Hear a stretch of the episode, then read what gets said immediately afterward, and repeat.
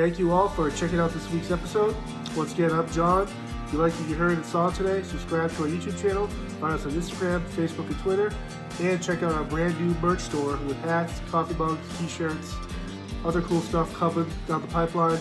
Again, thank you all for support. Be safe and see you next week. How's it going, everyone? John here, the host of Spear Talk, and today uh, we get to welcome Matt Mask to the program. Matt is an oil field specialist and one of my favorite professional arm wrestlers. Uh, most notably, you can see him through WAL, the World Arm Wrestling League.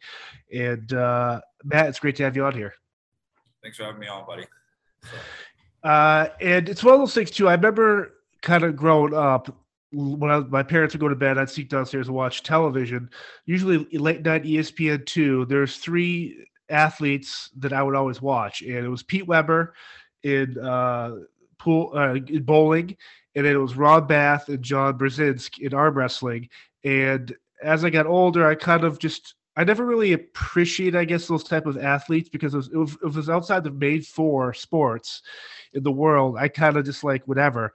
Um, but it wasn't honestly until the first couple of months of the pandemic and I came across WAL and I started seeing videos of yourself, Devon Larratt, uh, Michael Todd, and then you also see the Rons, the Johns jump back in here. And for me, it was so refreshing to see people like yourself or Devon or some of these younger guys really carry the torch into the future. And for you to be part of that movement, like how exciting is that for you? Uh, Hey, I'm just happy able to bang with them guys, right? So just just the fact that I can go up there and I know they're amped up or they feel like they got to bring their A game when they go to have a match against me is just a blessing in disguise. Because like yourself, when I was growing up, first got into the sport, I was watching arm wrestling on Arm TV, YouTube, anything like that that I could find anywhere. Uh, it was John Brzenk, Ron Bath, Marcio Barboza.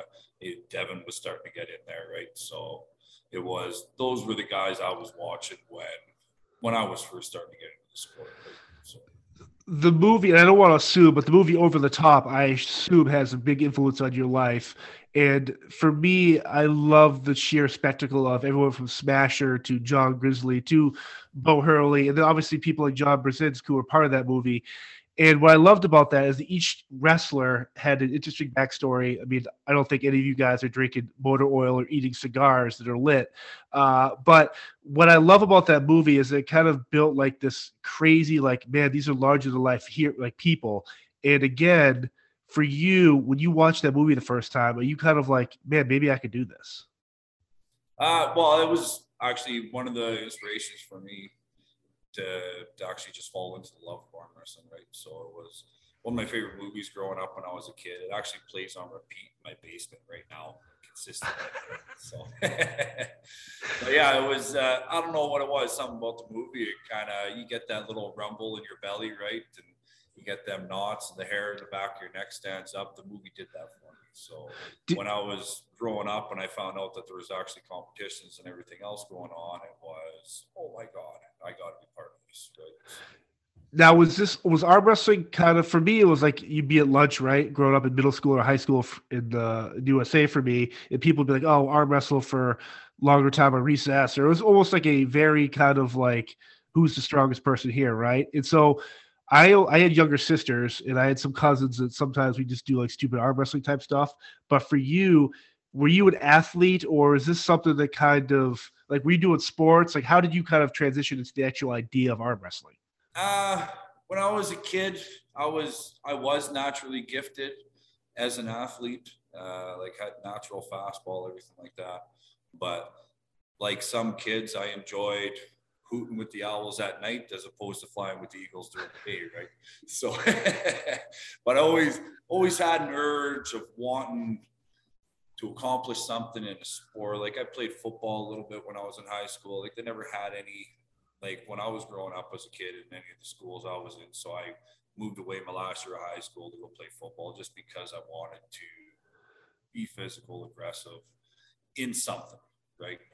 Wasn't sure right. exactly what it was, but played that for a bit. And that was actually what opened the door into there was a world of professional arm wrestling out there. I was always good at it when I was a kid. There was local tournament they did when I was uh, 16, and it was uh, nothing, nothing sanctioned or anything like that. It was just uh, held at a local bar. They did it every winter carnival.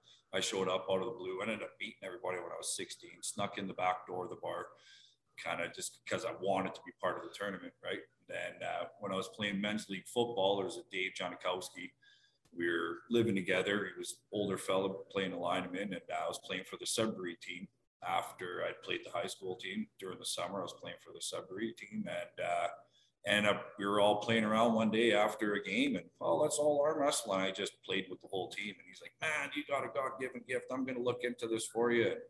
Looked on the internet and ended up finding out that there was a tournament down south in Ontario, and they do regular tournaments, and brought me down to my first tournament ended up placing fourth, lost to Mike Gould twice in that tournament. Devon Larratt was there. That was actually the first time he had gotten a win on Mike Gould and was in that tournament. And uh, went to provincials after that. I met Devon. We pulled a little bit. Then I kind of ventured off from Ontario into Alberta because needed to work, needed to make some money, didn't want to carry on through school. So I was going to take a year off, get some schooling done, go back and kind of find something to do a career in and came out in Alberta, found the oil field, and everything else just kind of fell into place. Ended up uh, going to a tournament. My wife found out that there was a tournament in Red Deer going on, so she tried to sign me up.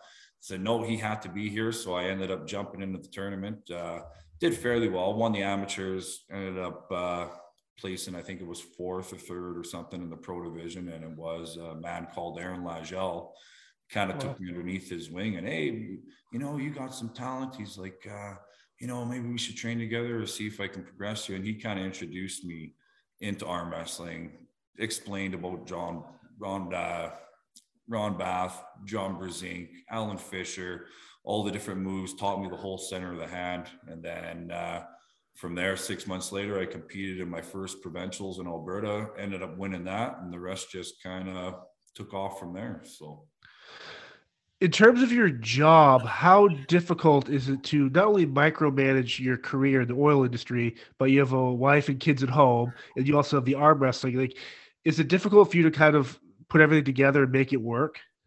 Um, originally, it wasn't because it was just kind of a hobby for me, right?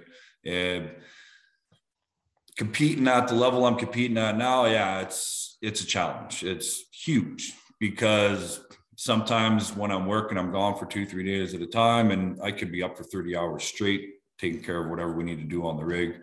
Uh, a little physical, you get back, you're, you know, down in weight and try to compete with the big boys. So for me to gain weight, I need to be eating on a regular basis and you're out working, your head gets into the job and you just get complacent, right? So six hours later, it's like, oh, I'm a little hungry and holy fuck, it's eight hours since I've eaten, right? So so it's yeah so it's it's a struggle there and then obviously to find the right time like kids have their activities everything else going on so to to kind of base when i host my practices around their schedule around my work schedule and then find time in between to work out and everything else i need to continue to build it's uh yeah it's a struggle obviously i wish it paid more i wish a guy'd be able to do it full time maybe i'd bell to see what my full potential could be, but it's uh, it is what it is, right? So. It's uh, it leads into like the follow up question in terms of sponsorships and hopefully WAL and other programs and tournaments and stuff get more and more mainstream.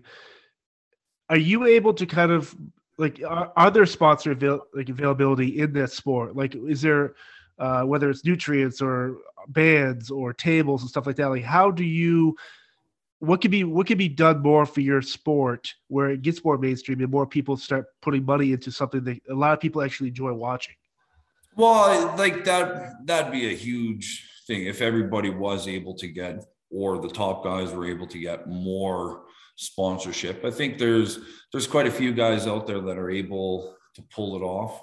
Um, but i don't know for myself it's it takes a lot of it's a lot of dedication to ask people for sponsors and then also commit the time that you need to be able to get the sponsor's name out where they feel like they've made at least a little bit of something off of you and some right. way in return, right? Where they want to continue to sponsor you. It's it takes takes a lot of time, a lot of dedication. And I just, I don't know, I've always been the type of person where if I want something, either it's someone approaches me or I go out and I take it or I take care of it myself. So I've I've never been one to ask for sponsors, right? Like I don't like asking for handouts, right? So right. One of the interesting things about you, if anyone that actually has watched some of your highlights, which I highly suggest, or basically anyone on WAL, because the YouTube channel, there's all this content out there, but you you almost elevate yourself to like this out of body character where it's like you are so and I don't mean this in a bad way, but you're very psychotic. And it looks like when you something bad goes wrong, you get animated. But when you win or you do whatever, you get even more animated. It's just really cool. How long does it take you to get into that version of Matt Mask? Because I, I assume you can't bring that character to the oil rig or to home, right? Like, how are you able to kind of get to that level before every match? It it's a process. It's it's like it literally it's a month process leading up to a match. So it's just like visualizing them doing bad things to my wife, my kids, my dog. Uh, just picture, visualize all the work, effort, and everything that I put in for how many years like this person is coming to take everything from me in that five minutes right so right. it's just putting them in a very bad place in my mind and just things like being a man you're constantly you have things that affect you but you can't express it right you kind of just take it put it down bottle it up uh, i try to let everything out in that moment right and it just I don't know. It's it's hard to explain. Like you said, yeah, it's almost like an old body experience. The psych, the oxygen rush I get, everything, the adrenaline. As soon as the hair starts standing up on the back of my neck, and it's almost like a little bit of a tunnel vision, right? So usually a couple days prior to a match, I'll I'll talk to my opponent. I'll just be like, hey, just to let you know, I'm, I'm apologizing now for whatever I do because I got no control. Right? it's just it, letting it all loose, right? There's some amazing trash talk. I mean, there's the the battles between you and Devon Larratt has awesome stuff. Your stuff with it, Barboza. And it's just it's so cool to see it because it's two people. The your opponents doing the same type of thing wherever he needs to get ready, and when you guys meet at the table for that first hit, it just it's like so enthralling, and it's and I love the the yelling, the screaming, the cursing, and I love the crowd. It's it's it's so when after you compete, uh, whether win or loss, is this what's the process to you you kind of recover? Is there a kind of a couple hours or days where you have to just like regress back from that state? No, it's usually over pretty quick, right? So once you once you hit that peak, like uh, they call them almost like a sports orgasm, right? When you right. Just, you feel everything, you feel that accomplishment or that defeat, whatever it is. It's kind of just it's all out, right? So it's it's no longer bottled up. You're no longer holding it in because you're not releasing it consistently. You're just holding on to it and then you let it all out then. So usually as soon as it's over, it's it's usually over, right? One of the a lot of the highlights, the crowds have always been very rowdy, and I love that fact. And obviously, a crowd like that would have an impact on your performance, right? Whether they're booing you or cheering you, like that's got to add something to the day, right? Uh, honestly, I don't even really wow. not even like it's all kind of just a blur right? Like i'm walking out and it's almost just a tunnel vision. I know in the back of my mind there could be you know tens of thousands of people watching but it doesn't really you know i just just kind of tunnel vision and just let her loose right? So how who was the first person to give you the wild horse nickname? Um it's kind of a comical comical story because uh, initially, if you've watched some of the older videos uh, of me with uh, Neil Pickup doing arm wars, he came out with this whole Halloween mask thing. Right? Mean, he's, it's horrible because Neil Pickup, he's come up with some good names, Monster Michael Todd, you know, Devon No Limits Larratt, right? But the thing is, is uh, for him, he has three boys. So Halloween has always been about goblins and ghouls and a scary place. Like Halloween, not scary. For me, I got three girls. So Halloween has always been about princesses and fairies. So when he's like, "Oh, Halloween," I was like, "No, man, that's not that's not cool, right?" But it is what it is. You don't make up your own nickname. It kind of it's given to you and you accept it. Uh, so we're moving forward. WAL had started to get going. I ended up uh, one of my buddies, actually general manager um, of Wild Horse Enterprises, is what it was at the time. And they used to do sand traps and stuff like that for flowback lines in the production. And uh, his boss wanted to sponsor us for this WAL event and said, You can get my name on ESPN and I'm going to pay for your guys' trip. So we said, Absolutely, we can figure it out. So we knew there was no logos or anything able to be put on or no shirts with other names on it during the event because it was strictly sponsors that were getting right. names in, which was understandable because they were trying to build up that platform. So how could other people get it in for free? And uh, so we ended up getting temporary tattoos made that said wild horse oh, yeah. on them when we had them stripped down our arms and ended up making it onto ESPN and went in the next day and I was wearing my wild horse hoodie and they're like, oh, wild horse, oh, we got to cover up that. And they go to grab duct tape and put it over. And they're like, oh, wait a sec, wild horse, that's you. Come on in. So they just assumed that was my name and WAL's bunch of the commentators and everything else that were involved at the time, they hadn't realized who I was before. And Wild Horse kind of came in and it, it kind of more stuck with how I was and how I reacted at the table. So it's just, it's just kind of been a new thing ever since. So the company, the company now has gone under. It's no longer a thing, but at least we can say the name will live on forever, right? So. Yeah, of course.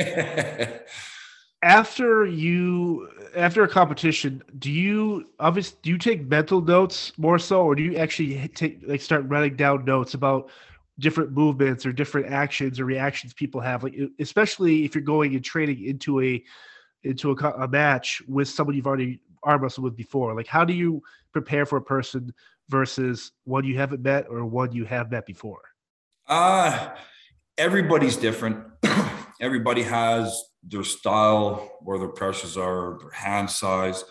Um, you can only get so much information from watching somebody else compete against somebody else until you actually feel them. So leading up to a match, if I'm going against somebody that I haven't pulled before, like Tim Bresnan, I kind of watch where he sets up, where his elbow is, where his pressure is applied, where position he usually gets into when he's pulling somebody. And I try to remember back on somebody else that I've competed against. I don't usually write anything down. It's all mental files, right? So I'll go back and I'll pull out, well, that was kind of similar to this person. This really seemed to work well for them or mobilize them to get into the position they needed to get into. And I'll watch the movement that they do. And it's usually, I'll, I'll come up with a game plan in my mind, what I think might work.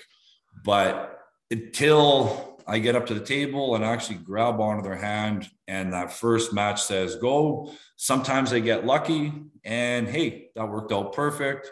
And other times it's I'm completely off and I'm completely wrong. So it's pretty much you got two minutes, you got to change everything up. And it's just just a matter of dissecting it at that point, right? Well, that didn't feel right. It felt this here. So maybe I'll try this or I'll adjust my hand into here because he's mobilizing me from getting to this position. So then it's then it's just a matter of you're just pretty much grasping, but from doing it for so many years makes it a lot easier to try to figure out what angle you need to work on, right? Obviously, there is a physical aspect to working out, eating the right way, gaining weight, all stuff. But what I love about you specifically is you see the physicalness of it, but the mental game as well. You you bring to the table. It's like the little things you do, or the stuff, the way you look, the way you react. How do you train yourself mentally for that, as opposed to, is it tougher or easier than say lifting or bulking for a match? Uh so whatever happens between after go when I do my position to when the match ends. Um, I play it in my mind. like over and over and over again. Uh, like like I said, a month leading up to the event, I'll get up to my table, I'll visualize the referee, I'll visualize the crowd, try to visualize the crowd in the background, I visualize my opponent, I visualize the setup, and I just go through my motions nice and easy. And I literally picture, close my eyes, I do everything as if I'm actually there in that moment. And I just repeat it over and over and over and over again. And I'll do it sometimes 100, sometimes 300 times in a day. And I'll just consistently go through it. And then after that, it's just as soon as it's done and I go through my motion, I just feel that surge, but I don't let it out. I just kind of hold it in because I'm I'm pumped up, right? I'm thinking about the match. I'm thinking about if it goes my way. So it's it's always that little surge is in there, but I just don't do anything with it. I hold it in and I set up and I go through my position again. So when the match comes, I don't really need to think about what I'm doing. It just kind of happens. Like it's just an automatic. Uh, there's no process involved. It's all muscle. So it's just going to happen. And then when the match is over and that surge that I have, I just let it out. I don't, okay, let it back in. Okay, let's regroup, do this again. I just let it out. And that's why whatever happens after the match is just whatever happens, right? right? it just all comes naturally at that point, right? I'm not trying to think about what I have to do ahead unless it's between a match and it didn't go the way I want. Then I'm trying to dissect and I'm going back and regrouping. Okay, visualize. He did this. Now, what are we going to do in this position? And I'll go through that a couple times in my head. And then I go back up to the table and then I just let it out. Let whatever the hell's going to happen naturally happen. Right. So I love the fact that it's a brotherhood. There are women now in this league too that so like the sisterhood of this whole thing where yes, you can be enemies for the actual match whatever, but you it seems like everyone respects the craft, they respect the sport, they respect each other's hard work that led to that match with that person. But I, am always curious with certain uh, opponents uh, do you carry grudges, or if they do, if you if you think they do something that maybe might have been wasn't noticed by the referee, or are there actual enemies you have in this sport? Uh not really. I don't think so. Like I, like every lot of people think me and Devon hate each other, oh. and just from how our matches have gone. But if anybody follows any of our personal YouTube channels, you know that's not the case, right? But it's we've got nothing but ample amount of respect for the person because we know what it takes to get to this level. Not only not only just the amount of dedication plus you're trying to juggle your own personal life and work life and everything else involved but the amount of pain and suffering you go through to get to this level eventually it's it's a long road. Like nobody just comes in and they're automatically the best. You don't come into this and be at a competitive level without sitting there rubbing your arms for three months when you first start get going or you first start training again after a little bit of time off going why the fuck am i doing this? Why am i even thinking about this? Like i'm an idiot. I'm never doing this again. And the next time there's a practice you show up again right? So i, I think that we all have a bit of respect for everybody when it comes to the competitive side. Obviously, you know, you're going to find people of course. obviously that. Yeah you just you don't feel you don't clash with you don't you know like there's no they're just who they are as a person. If you were to meet them without the sport you just wouldn't like them right? So right. you have them people but usually those people i just avoid. I just don't spend as much time with him. And why the fuck is it going to bother me what he does? Why does it affect me on a personal level? Right. So I, I worry about myself, the people I do enjoy and that I have grown fond of in the sport. I tend to spend more time with the people that kind of bother me and hit me on that personal note. I just avoid and whatever they do, go ahead and do whatever you do. But right, we're just you you, you mentioned like a month out you'll start visualizing stuff in terms of the physical trade that leads to a particular match, do you have to taper what you're doing as you lead up to the thing? Like, how do you kind of preserve yourself yet maintain what you're trying to do? Yeah, it all depends on how like how early I started preparing for the match, how I'm feeling physical, everything else leading up to it. If I'm beat right the fuck down, I'm gonna have a longer taper. If I'm feeling good, I'm gonna make my taper a little shorter. So it all depends on where I am leading up to a match. I I tend to always listen to my body. So like I don't have books, I don't keep track of how much I'm lifting, what I'm doing, how many reps I'm doing. It's just my body will tell me if I should go heavier or if I should go lighter. If I pick something up and it just get that bone pain where it's like a toothache pain in your arm, I'll put it down and I'll grab something lighter and I'll just do more reps with it. Right. And sometimes leading up to matches, I'll, I'll feel like that for two months leading up to a match. So I'm going to have a longer taper down. Right. If I'm feeling strong or I'm able to constantly grab heavier stuff, I'll have a little bit of a shorter taper down because I don't have that damage on my tendons or my muscles or whatever leading up to it, right? So it, it what's crazy here is that for people that again don't understand, if you're a professional football or basketball player, that's what you do, right?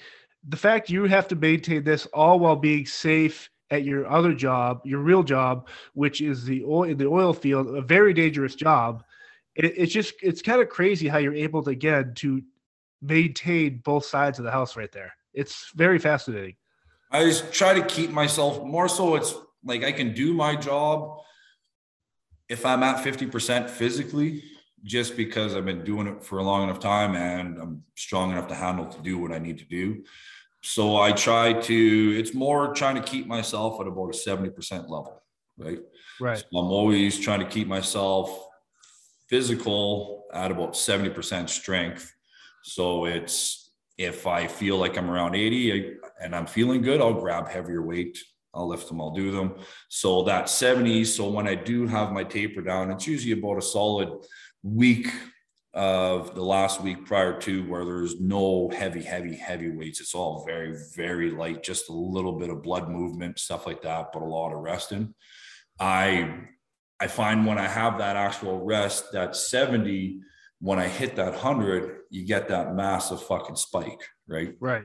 So, in terms of like the rules and regulations, like who is the governing body, say for WAL? Like, if enough of the wrestler arm wrestlers get together and say, "Hey, can we change this?" Like, what's the protocol? And the reason I why I ask is I think a year ago I started seeing videos of people bitching about the Kings move, where if you don't follow arm wrestling, the the person on the defense, I think, well, you can describe it better, but they look like they're sitting down under the table.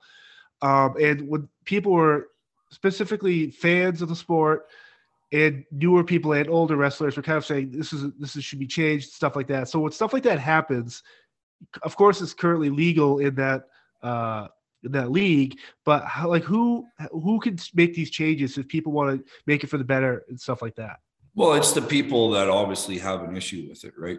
So right. more the more people that are complaining about or try to address it, and then there's obviously committees involved with them that will alter it. And like they they used to have cup pads before, and then it was a few people came forward saying, well, you can't have the cup because you got that little rim around the edge. People are resting their arm on it and it's preventing them from get the pin because they're using the cup to their advantage. So then they went to the square pads where you had a little bit of lip, then it came down to the edge of the table. So you can physically tell if somebody's elbow's coming off and they don't have a lip or a ledge to use an advantage to help with the prime, right? So it's just just trial and error and people obviously don't like a certain thing you're gonna you're gonna have people complain about it, right? And yeah. whether or not they're justified, then it is what it is. Me, I don't really care. I don't. I just uh, what are the rules? Okay, this is what I got to buy by. Okay, I'll make sure I'm there. Like I don't care. Like it, I I prefer the no holds barred rules myself, like how WAL used to have, yes. where you're fighting not as soon as they say go, but there is a fight from the setup. There's there's everything going on in there. It's it's a lot more of a challenge as opposed to I feel anyways than the the finicky and so precise like every little millimeter is called on everything. So yeah. Right. So it's yeah I, whatever whatever they want to pull out it's i don't really have any complaints about it so. It's yeah there's been times where i've seen clips where the ref will do something where the commentators will make note of it or the rest of the arm wrestlers at the time will be like well you didn't do the right thing or you didn't tighten it the right way the strap and stuff. It's just it the whole sport it's so there's so many nuances and stuff. Like it's besides the point of two alpha male or female going at it at the time there's so many nuances and little things happening that it's so fascinating. Like sometimes i have to go back and watch and be like not only is the physical aspect of these two people doing this but they have to remember certain rules and stuff and elbows coming off the pad and stuff. It's just very fascinating yeah. And and you'll have like a lot of competitors that will in the setup, they're trying to manipulate the setup in every way they can. They're applying pressures in different angles before the goes, trying to throw you off your game, trying to get a little more advantage in a way to get a little more height or something like that. So it's you're still trying to stay within the boundaries. You can always say, oh, he's doing this and he's doing this, but then you're just going to look like you're the one doing majority of the shit because you're complaining. So you got to right. try to compensate what he's doing. Plus, you're trying to keep everything square and straight for the referee. So it's, you know, and the refs have a fuck brutal fucking job because they have to go off intuition who they think is doing this or doing that because you have a lot of guys where they're not doing anything and the other guys complaining the whole time about everything. So it's who who do you believe, right? So yeah, that's that's why I personally like the no holds barred rules myself because there's a little bit of a yeah. fight into the setup where the referee's just there to make sure the basics and then the rest is up to you guys, right? How like in terms of injuries, what's the worst injury you've seen or been a part of? Uh I've never really like had anybody else cross table from me get any. Well, I guess they have. Um, because this is uh, the reason why I asked this is you had that one video where you dislocated your, dislocated your finger. Um, I can't think who was it, Devon or whoever it was, and you snapped. Oh, it was Rob Bath, and you snapped your finger back in. It was like, oh, I just dislocated it. And I'm watching. I'm going. Most people that would hurt. Now, obviously, you work with your hands and, and everything, so I yeah. get that. It, I was kind of blown away by it. It, it, well, like that's the thing. I've had like two different occasions. I've dislocated two different fingers. I've torn a pec. I've dislocated my elbow. I've torn my quad against Devon. How you tear your quad arm wrestling? I don't know, but it's so like it's like what's the worst one? Like I would say, I would say the worst one I took a lot to get through was probably when I pulled Nick Zena and I had dislocated my index finger and he ended up tearing something in the shoulder at the same time. So it's every time we'd close our hands, my finger would just go sideways the other way. I they'd say go, I jump for the position that I needed, and he's trying to hang on. He ended up tearing his shoulder the one, and I'm hoping, okay, well, hopefully he's fucking too sore and he wants to quit. How you feeling over there, buddy? Are you good? He's like, yeah, I'm good. I'm like, fuck, okay, yeah, let's keep going then, right? so, but every time, yeah, every time we close our hands, just if you've ever dislocated a finger or anything before, you know that as soon as you go to bend that joint, it just dislocates again until you immobilize it and our cartilage and everything right. else goes to build up around it again. It's just going to keep popping out.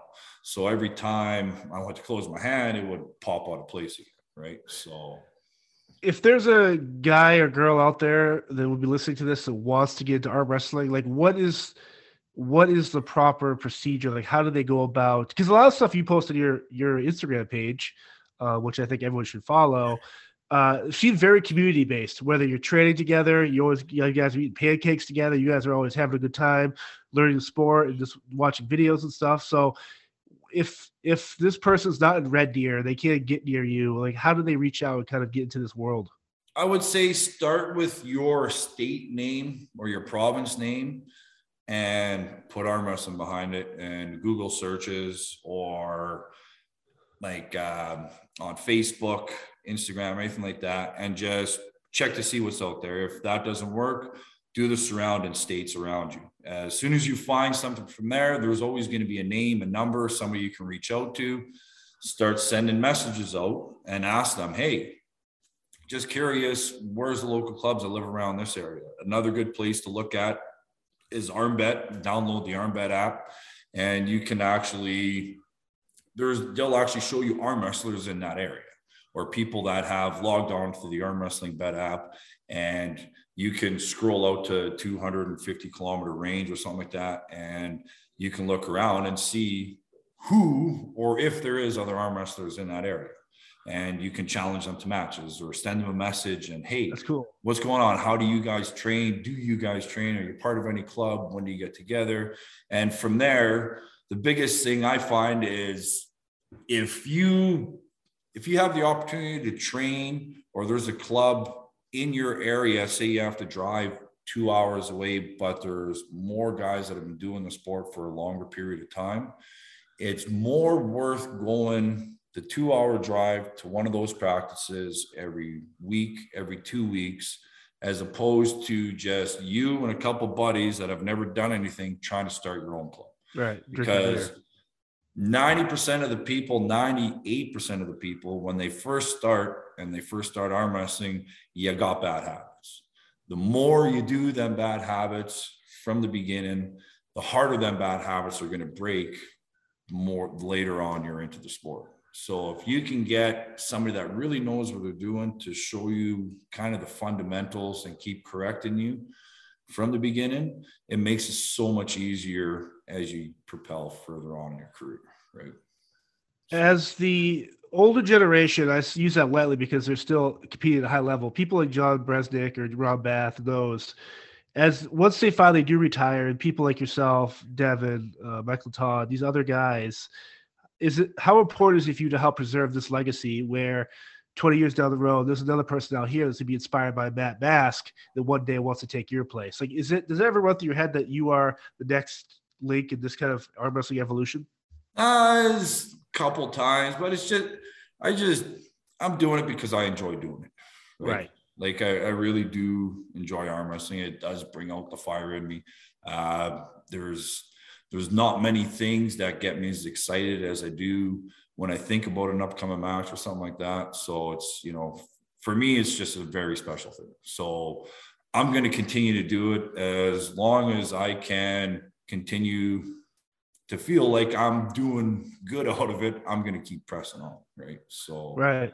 Yeah. Like, as for, oh, you're considered this in the sport, I don't consider myself anything but just another dude that enjoys to do something. That's awesome. Right? So, you know, I know you have that, uh, you have a big event competition up coming up in April.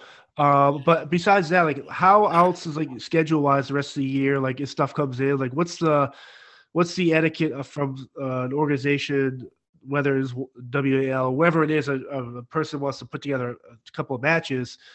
When people reach out to you, like, hey, you have three months to get ready for this match. Like, how does that all get put together? Yeah, usually they'll just say, "How do you feel about pulling this person?" And I usually say, "Yeah, that'd be great," or "That's somebody I'd like to pull," or well, when when are the dates, when are the times, and what are the incentives, right? Because I right. do have to take time away from my family. I got to take time away from work. It's got to be somewhat worth my time, right?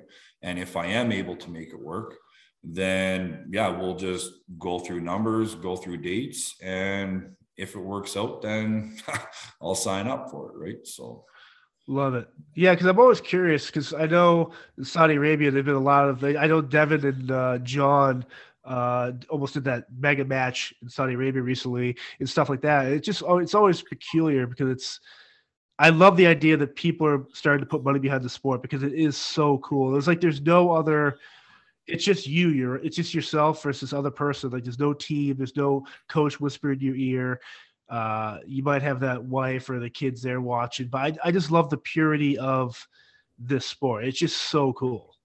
Well, and there's like as people initially when they first see it and they actually dig more into it, they realize that it's a lot more of a tactical game than people see. Oh yeah, right. Like I remember when I first started, there was one thing and one thing you did, and that was straight this way, right? And then when you realize that the difference from your fingers being here to your fingers being here, or coming in this way a bit, or coming out that way, like it's just it's the world difference. And there's not just four or five different little angles you can work off of. There's so many different angles from every different position that there is, right? So there's if, a lot of technical involved into it than than most may think. So if say your favorite move is the low hand top roll, or you you love doing the king's move, or whatever the other thing is, the your opponent goes to the match knowing you've used that a lot or you try to use that. And so how incumbent is you to read your opponent and be like, maybe I shouldn't do what I normally do? Or is it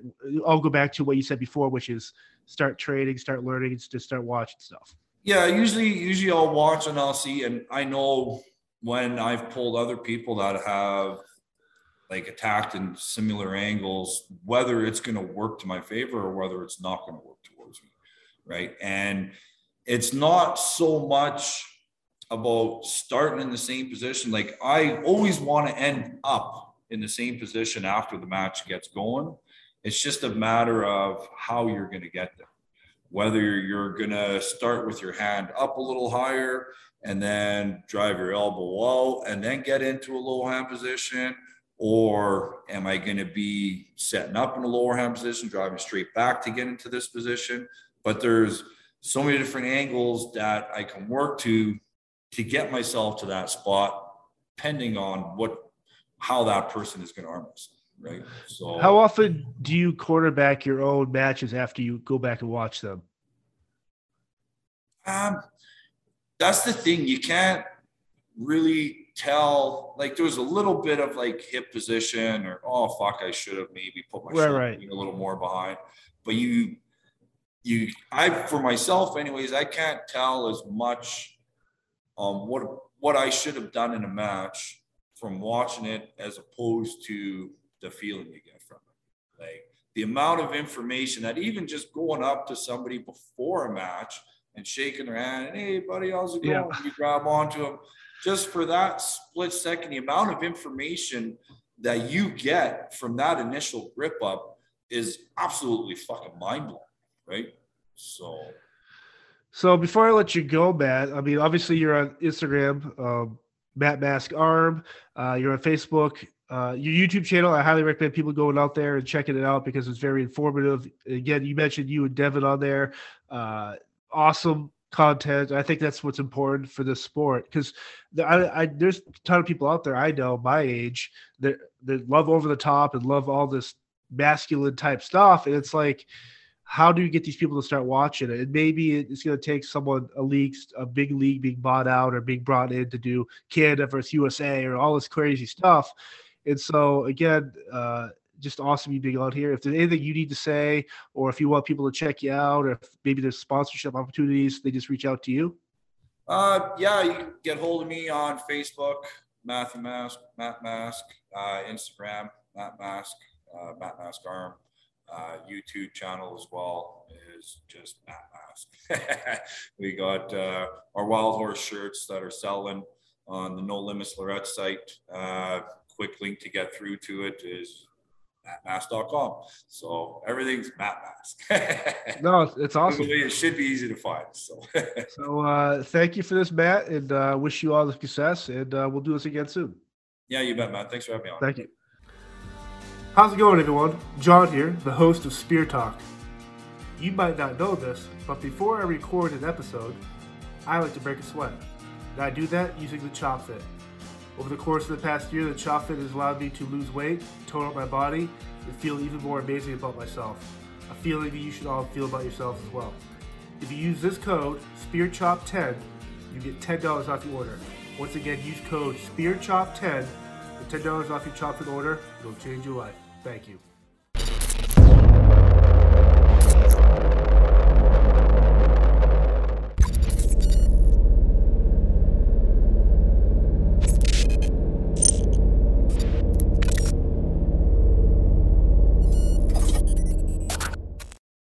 The Podcast Super Friends is a monthly meeting of five podcast producers. Hi, I'm Katherine O'Brien from Branch Out Programs in Baton Rouge, Louisiana. I'm John Gay from Jag and Detroit Podcasts. I'm Matt Kundle from the Sound Off Podcast Network. I'm David Yes from Pod 617, the Boston Podcast Network. And I'm Johnny Peterson from Straight Up Podcasts. Together, they form the Podcast Super Friends, an alliance of podcast masterminds sharing best practices, insights, and discussions to help make you a better podcaster. Follow or subscribe to the show on Apple Podcasts, Spotify, Google Podcasts, or at soundoff.network. What happens when we play outside? We become healthier, both mentally and physically. We become more creative and more focused. We connect with nature, each other, and ourselves. Let's Take This Outside, a new podcast hosted by me, Marianne Iveson, an aspiring outdoor athlete and nature lover. I speak to athletes, outdoor professionals, and scientists about their connection to nature, how it affects their performance, and everyday life. Let's Take This Outside, available on Apple Podcasts, Spotify, and Google Podcasts, and at letstakethisoutside.ca.